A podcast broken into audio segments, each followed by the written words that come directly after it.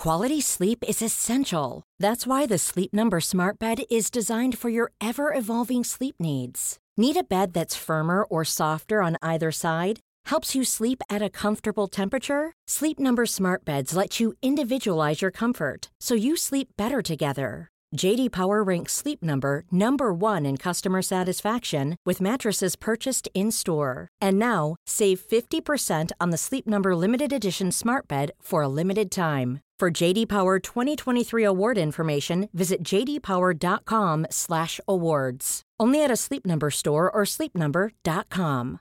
One size fits all seems like a good idea for clothes until you try them on. Same goes for healthcare. That's why United Healthcare offers flexible, budget-friendly coverage for medical, vision, dental, and more. Learn more at uh1.com. Hey friends, have you noticed that no matter how much yoga we do, we may still struggle in our intimate relationships? My husband and I have a great relationship, but we are not relationship coaches. And we know that yoga can and does help, but at a certain point, you need more relational support from a relationship specialist. If you're going through some kind of challenge right now in your relationships, my friend Jason Gaddis at the Relationship School can help. Jason's team will pair you up with a skilled relationship coach, and within 48 hours, you'll be getting private one on one support on whatever you're going through relationally. And right now, for my listeners only, Jason is offering half off one month of relationship coaching. Head over to relationshipschool.com slash Laura to get the deal and watch your relationships improve.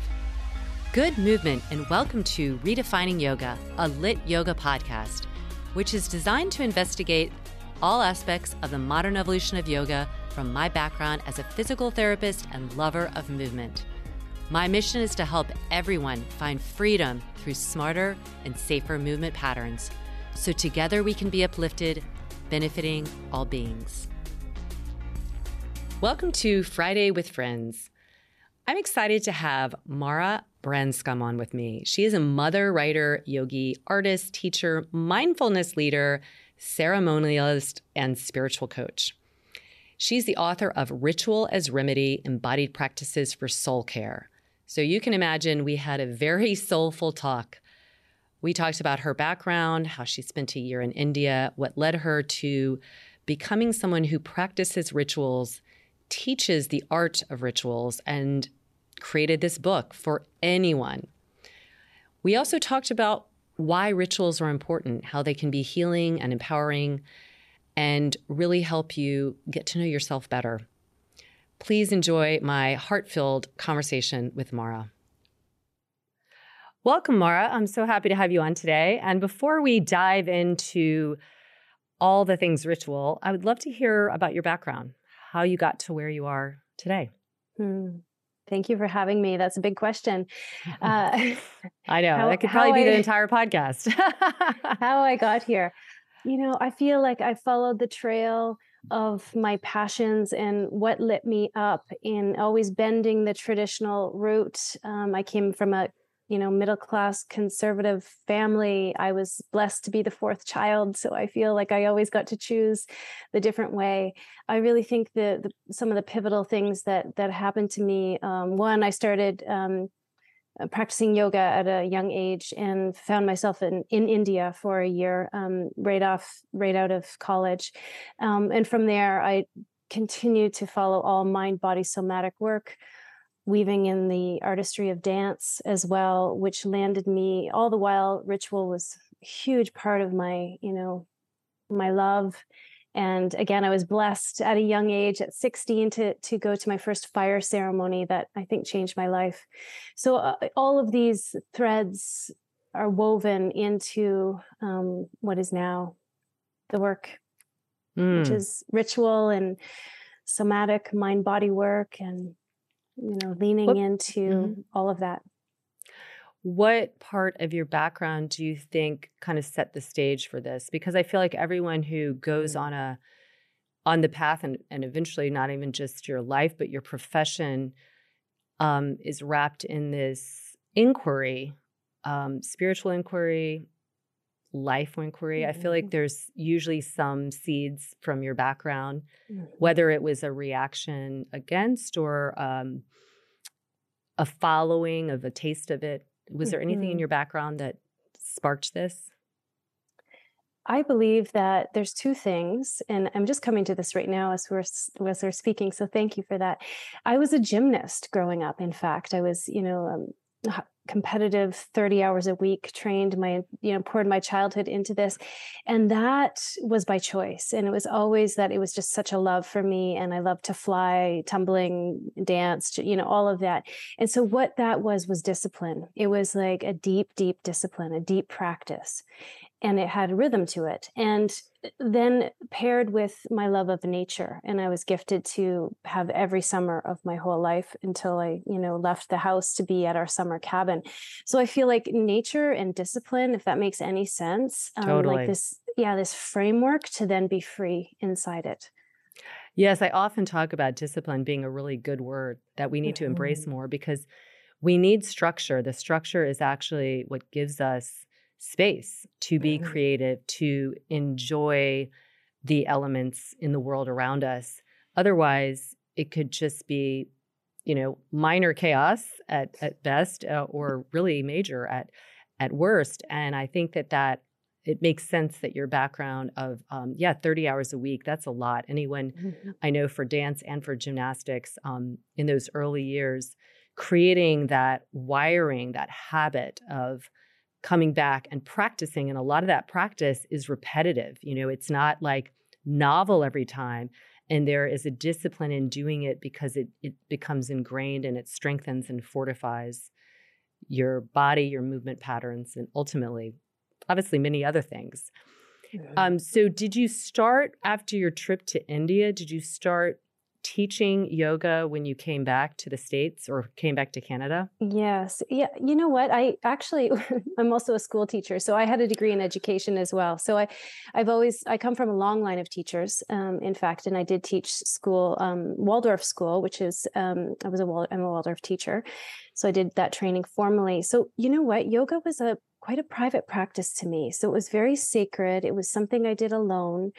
It was something that I did every day and that I found right after I um, retired essentially from gymnastics, I found Iyengar's Light on Yoga book in the university library when I was studying Eastern philosophy and I was 17 years old. And so that I I did eventually start teaching yoga, you know, shortly after I came home from India, but um, it was never my number one. It, it was it was this discipline, this form, this practice that uh, there was so much freedom and and um, familiarity somehow. There was a familiar um, energy that made me feel very at home. Hmm. So, how did you transition from that experience, or what a part of India was the were the seeds for this idea of a ritual and the and the the ceremony that is involved in rituals? Mhm. So I um, was blessed to be a part of this group called Sisters of the Shields, and it was um, around the same time. Actually, it was before even I went to India. So I had been studying the pagan Celtic wheel of the year. So my ancestors are from Ireland, Scotland, and England. And so I found great resonance. And again, I, I stumbled upon this group, and they they welcomed me in and i had many elders that were um, mailing me in the mail because this was pre-internet. So i would get in the mail these envelopes of like the full moon ceremony to do that month based on the stars the astrology and based on the seasons. And so those very formative and generative years for me as a young woman. And from that i i felt like i was gifted the permission to keep going to keep finding um, the trainings that then I could, there could be a resonance that then I could offer it to the world. So that's, I feel that's what's happened is, you know, these traditions have come in and I've experienced them for the past 25 years, I would say, um, which has really culminated in the book, in what's in the book. Yeah. So before we launch into the book, explain to me and the listeners, like, I mean, I think we all intuitively know some of this, but what are the benefits of having rituals, having like an understanding of the cycle of the year, understanding of the cycle of the moon? Mhm. What are the benefits of those? Great question. And, you know, for me, the benefits are it's rhythm it's it's real it's in the you know every 29 and a half days we have the new moon you know we have an opportunity to align with the new moon which represents new beginnings. 12 days later full moon which represents that kind of big expansive energy out into the world. And how do we organize ourselves when there's expansive energy? And so for me it's about that contraction that drawing in and that expansion that we see in nature every step of the way. And so so the benefits you know a ritual for me is anything done with intention. It's making our habits holy. It's making our habits conscious especially the habits that we know are are generative you know positive and life-giving to us. When we become conscious of them suddenly the you know the voices that uh, i'm not good enough i'm not this all that stuff they'll, they'll still be there as we know through the meditative practice but they don't become the lar- the biggest voice in the room. We get to tune in perhaps and, and feel safe feel calm feel connected feel grounded. Um, i feel those are some of the benefits. Mm, i love that. And i'm sure this is in the book but can you give us an idea like what are some of the rituals that you implement mm-hmm. for your own personal um, experiences and that you probably also share in the book? Mm-hmm so I like to think about bookending my days with ritual, or you can call it habit, you can call it an active intention. So we really have to find the words that work for us. And I, I want this work to be accessible to everyone in the world, no matter what your lineage, what your background, what your knowledge is. So for me, I wake up in the morning, my practice is to light a candle. Um, that works for me. I, I don't go to my phone right away. I don't turn on lights. So I'm working with the natural light lighting the candle. I sit with the candle and I call forward my gratitudes. I go one step further. I visualize my day going the way that I want it to go. And then I uh, ask this question of myself What am I opening to today? That there is two minutes. That is accessible to all of us. We are all so busy, but we can we can create that. That may lead into a breath work for me, for example, into a yoga practice, not always, but the lighting of the candles, the gratitudes, and the what am I evolving or what am I opening to today seem to really support me. And and I'm just curious, like what would what would an answer to that be? Like what you're evolving or opening to today? Yeah. What would be an example of that? Great question. And I love this because it's this is us working with spontaneity again. Mm-hmm. So I'm not looking to like, what do I want to be? So this morning, you know, what came forward is I'm going to roll with the waves. I'm going to roll with the tides, you know, of, of life. Life is big, life is complex. We have all these deadlines and busy, busy. And, you know, that was really helpful information for me to receive this morning. So it somehow it allowed my nervous system to go, yeah, you've got deadlines, but you got this because you're going to roll with the waves. And we always know energy moves out, energy moves back in. And when we understand that and trust it, perhaps life will be less dramatic and less intense. Mm-hmm. And probably less reactive. Yes. And I imagine that doing this in the morning is not only helpful, it's setting the stage for the day, mm-hmm. but that it's there's a freshness to it. So what people might not realize if they're very in their head, so to speak, and that mm-hmm. question comes up and they start to like overanalyze it, there's in the morning there's this renewal that's already already present whether we have gotten away from it or not but there is this um, inner listening that can happen that might get cluttered if we try to do it later in the day but mm-hmm. if we start off fresher i think it sounds like what you're saying is you tune in to kind of your own compass what your mm-hmm. needs are what you what you want um, and, and without this attachment to whether you get it or not, but you've at least set that intention, and that sounds beautiful. And have you found that that to be true, whether or not it goes the way you want it to be? Exactly, because you're dialing into a frequency of perhaps positivity, uh, good energy. You know, instead of saying, I have to do this, how am I going to do this? I'll never be able to manage um, that's a tricky transition not sure if i'm going to make it. Just go with this fluid energy and sometimes i know when there's tricky parts in the day um, and i do my morning visualization i just i visualize them with a bit of light around them. We uh, we all have to find our own way but for me the imagination the power of visualization is really key here. And the point that you made about releasing the outcome is really really important in all of this work because sometimes the universe wants to bring us just a little different, you know, path, little journey to get there. And when we stay open to that, we actually have a greater chance of receiving what is meant for us. Mm, I love that. Now, you're also a mother. Mm-hmm. How do you feel like this ritual practices that you implement, these ritual practices, help your mothering? Mm-hmm. It's a great question. It's been profound for me.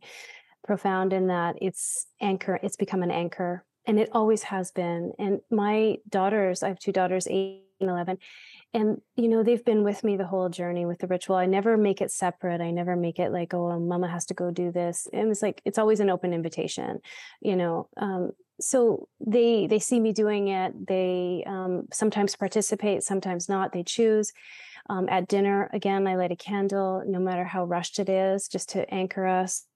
Have a centerpiece on our on our um, kitchen table that reflects the seasons. So they build that usually, and they're part of that. Um, again, bringing beauty, bringing joy into the home. And um, in the evening, uh, you know, they're like, "Oh, Mama, can you put lavender oil on on our feet again?" And so that become, you know, there's evening rituals that we do just to bring the calming lavender oil, the plants, you know, calming chamomile tea, um, and so so this is been a, a, huge part of both you know my life and, and my daughter's life as well. And i love how you're saying that ritual can mean different things. It can mean a habit because sometimes habits we think of as not necessarily great things because they are in a way def- defined by the fact that you do them almost automatically without a mm-hmm. conscious nature. And this is more of a a bit of a habit that has a consciousness to it. I'm assuming that your kids are about to enter some more challenging years. Challenging, not, not in a negative way. We've all been through it. Mm-hmm. But those are really formative years where they're starting to expand themselves, have doubt, have influence from, you know, outside culture. Um, has that started to has that started to emerge at all in with the older mm. daughter in particular and mm-hmm. and how the how have these rituals kind of grounded her or brought her or reminded her of mm-hmm. of who she is and her power yeah that's a that's a great question because in fact we did a ritual last night um, and it was lionsgate the lionsgate portal last night so it's you know the eighth month of the eighth year every year which is a, a powerful time to drop in and you know actually journal uh, about what you want in your life and and how you know how you want that what do you want to manifest? And so um, you know my 11 year old is going into um, grade six and she um, her friend group um, many of her friends have gone to different schools this year. So she's going on her own. So she's had a lot of fear and some anxiety around this. So we dropped in last night and um, we journaled about okay well what do you want to what do you want to create this year how do you want to feel even though it's going to be hard going you know for your first year alone how do you want to feel she, she said I'm, I'm, i want to be brave and i want to feel good well mm. those two things so simple right and yes. she got it on paper and that right there is a nugget that may really support her and oh, she absolutely. knows and she knows that we got her you know i was going to say and the anchor of having such a nurturing and loving and open home life is is so immensely helpful. Mm-hmm. Mm-hmm. so let's talk about your book. Um, many people think about writing a book if they've had something very very meaningful in their life that they want to share. What was the inspiration for writing the book and how did you craft it out? I'm sure there's a discipline in that in making it something for it sounds like the general public mm-hmm. So the this was a course, Ritual as Remedy. Um, it was called The Art of Ritual, and I wrote it as an online course that I offered for five years prior to writing this book. So I had the bones of the book. However, when I was teaching the online course, I did not think about that I was going to write a book. And then one day, as I was flipping through the PDFs, because um, I was reorganizing the online course, and I just looked at the PDF and I said, "Oh, this could be a book." and it literally flew out of my mouth and then i had a flash of me holding a book my book looked different than this cover against my bookshelf right there and i was holding it and i thought and it came so strong like a flash of lightning right down my spine. And I thought, uh oh, I have to write a book now. So that's how it was. And the discipline was that um, my morning ritual became writing very early 5 a.m 4.30 sometimes and because that was my time you know to be um, quiet and really connected not distracted by any sounds or my children and that's how it went and i organized it based um, based on the elements um, so and based on the Celtic wheel of the year. And my really my my intention and when I got that flash of insight, and I I mean that doesn't come very often. I'm not saying I have these all the time. This was just a really clear message that it was time that I received it. And the other voice that came afterwards was it's for the collective. So the process and the discipline was waking up every single morning and touching the book and getting into it. Like no matter what I could do, if it wasn't that much, I still had to land every single day inside the work. The second part was I had to get over my own ego uh, constantly and say, uh, let it go. This is for the collective. This is not about you. This is not about you. This is for the collective. So that really supported me.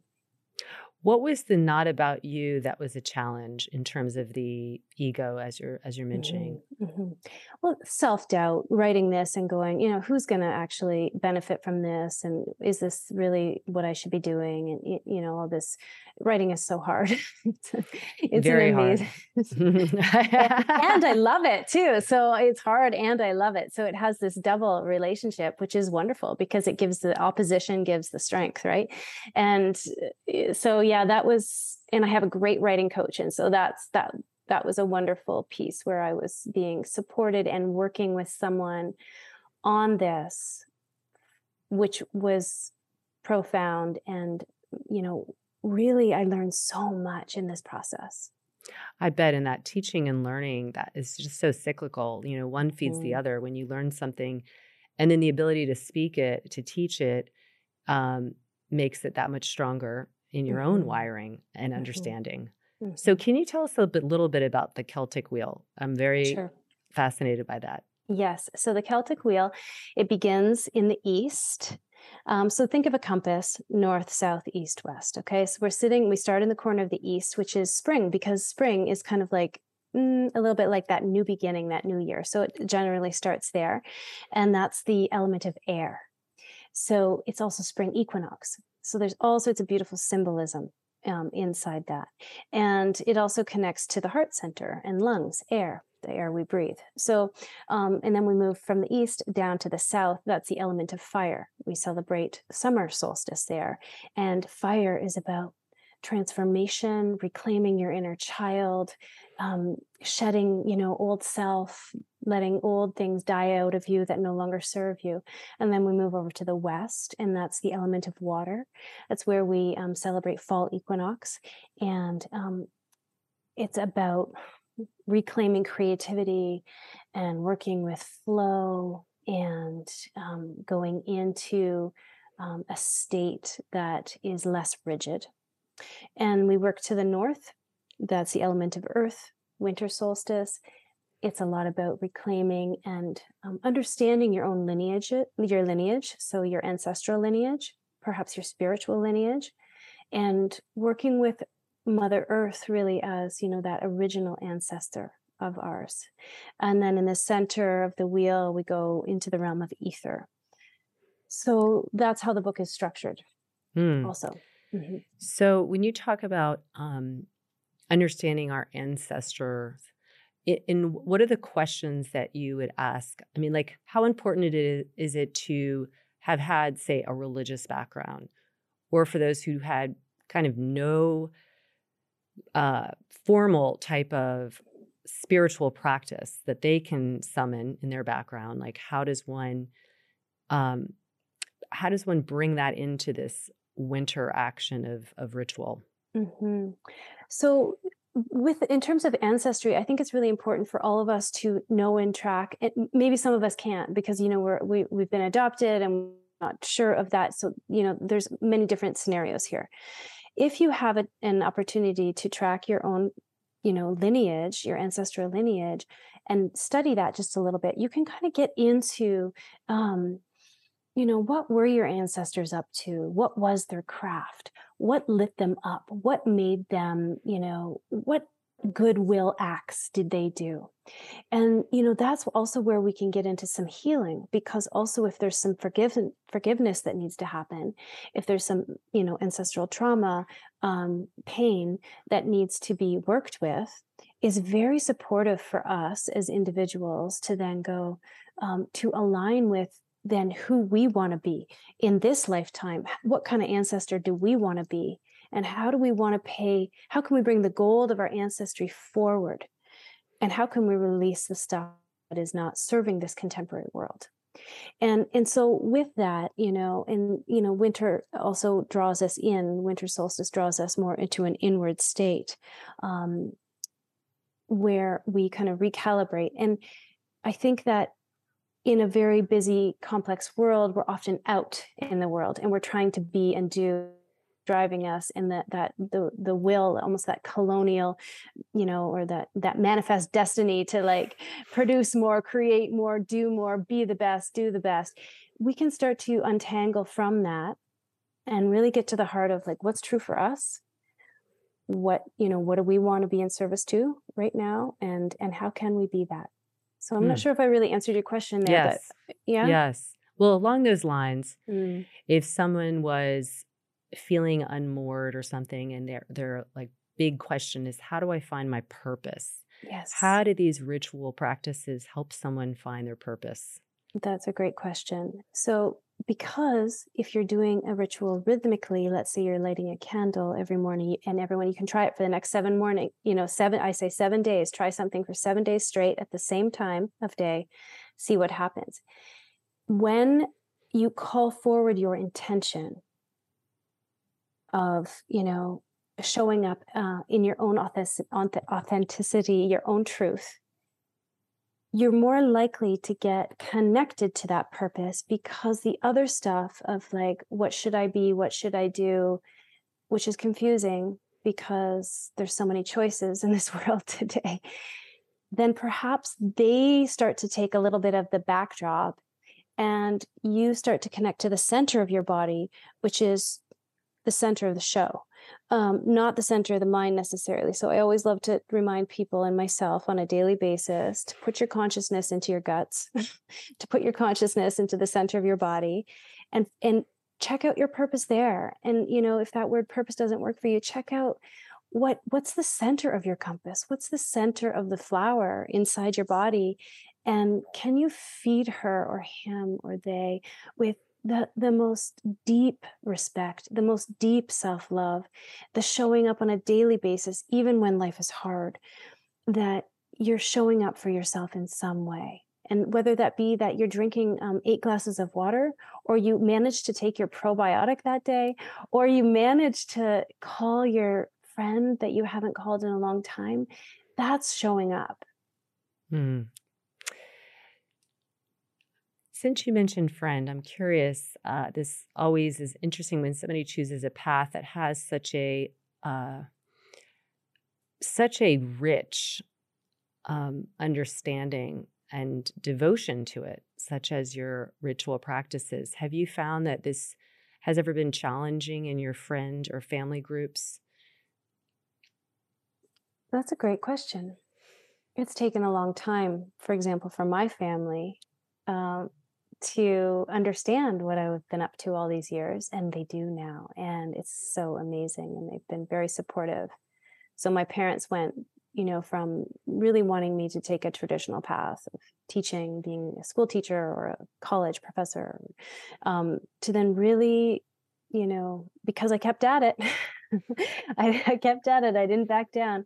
And now they're the ones I send my manuscript to first, you know? So it's like so beautiful, so beautiful because we have to stick with it and we just have to keep believing. If that's what's true for us, people who are ready to show up and support will.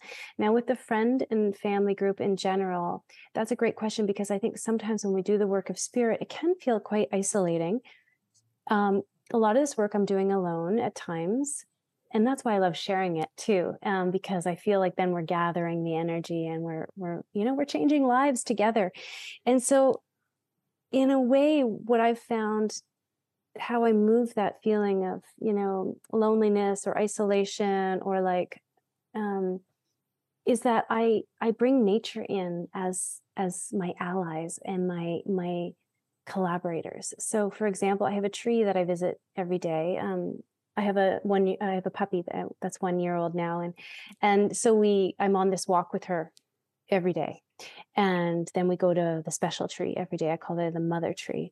And she's massive maple, like she's huge. And I just wrap my arms around her, and my dog starts wagging her tail and doing the happy dance because we're at the tree again. And, and that uh, also, that question of what am I opening to or what am I evolving into today? I ask that again at the tree, or I like, I look up at her and I say, okay, you know, how can i support you? Or you know how can you support me? So there's just i just open to receive that. And then every single time i feel like i'm self-regulating with the tree. Like my nervous system is receiving and i think that goes a long way. I love that and i think that is as women in particular i mm-hmm. think this mm-hmm. is important to hear because uh men seem to they don't seem to have the same pressures or or just i guess cultural ideas constructs of friend groups you know mm-hmm. men can be solo and it's mm-hmm. but sometimes um, starting from grade school you know girls there's just a little bit more of that yes. um, need for a circle and it isn't to say you shouldn't have that circle but i love that you said open up the idea of support to other elements, mm. to yourself. Because if you could be your own friend, uh, you at the end of the day, that's really what we need. You know, outside mm. of mm-hmm. our family, outside of our friends, outside of our possessions, um, if we can sit with ourselves and really, really be proud of who we are, I think that's much more powerful than having a, you know, a Rolodex of friends. Mm-hmm. And but having nature as an ally, I just I love that because I, I feel so similar. I feel mm-hmm. like uh, I, I'm fortunate enough to live next to 500 acres of, and I take my puppy and yeah. um, there is just it is it does there's nothing quite like it that calms calms me down and centers mm-hmm. me and makes me feel um, both gratitude and also humility because at the end of mm-hmm. the day we're really just little specks on this world. And I think that's important to remember. Like we can contribute a lot, but we also can't take ourselves too seriously. yes. Yes. I love that. And we are so blessed to be here at this time in this yeah. great time of change. Yeah, exactly. We can we can feel it and to be part of those, you know, those change makers that are are out there and and you're clearly one of them. So um I am just, I can't wait to read this book. Where can people find out more about this book? And you've set it up for anyone, um, for anybody that might still be wondering, like, what is the remedy you're talking about? What is kind of your selling point? Like, this is needed for you. Mm-hmm. First of all, the book has its own site now, ritualasremedy.com, which then connects to my Mara Branscombe site. So just go Ritual as Remedy. And it gives a lot of background and it gives a lot of articles that I've written um, around ritual as well. And the remedy is, to me, being able to guide oneself mm. on a daily basis. Being able to guide oneself on a daily basis. That changes throughout our life our practices evolve and they need to evolve. And so, what keeps you steady? What's true for you? What's evolving through you? And the book, the first part of each chapter is the the prose, and the second part is actual rituals that you can follow step by step. And this is part again of me, you know, really handing this book off out into the world is that make it your own. Make this book your own. Um, there's all sorts of journal prompts in it as well. Um, a lot of teachers have been sharing with me that they're using it also on their retreats and their practices, which is wonderful. So it's it's I my intention is that people then go and you know figure out what works for them through this. I love that. I, I love that because again, doing anything, a practice, a tradition, a habit, that makes you feel more embodied and more empowered is going to make you a better human, not only for yourself, but for all beings around you. And I think that's what we need now more than ever mm-hmm. in, in many mm-hmm. ways. We are in a very challenging and exciting, but also um, troubling time in our history. And, and I, we need to show up and, yeah. and not not not be bystanders. So mm-hmm. thank you so much for giving us that gift and that power to empower ourselves. Mm-hmm. Thank you. Uh, I really appreciate talking to you, and I can't wait to read your book. Everyone, check out Ritual as Remedy. Mara has so many wonderful tips for these embodied practices for self care. And as always, I'm pulling for you.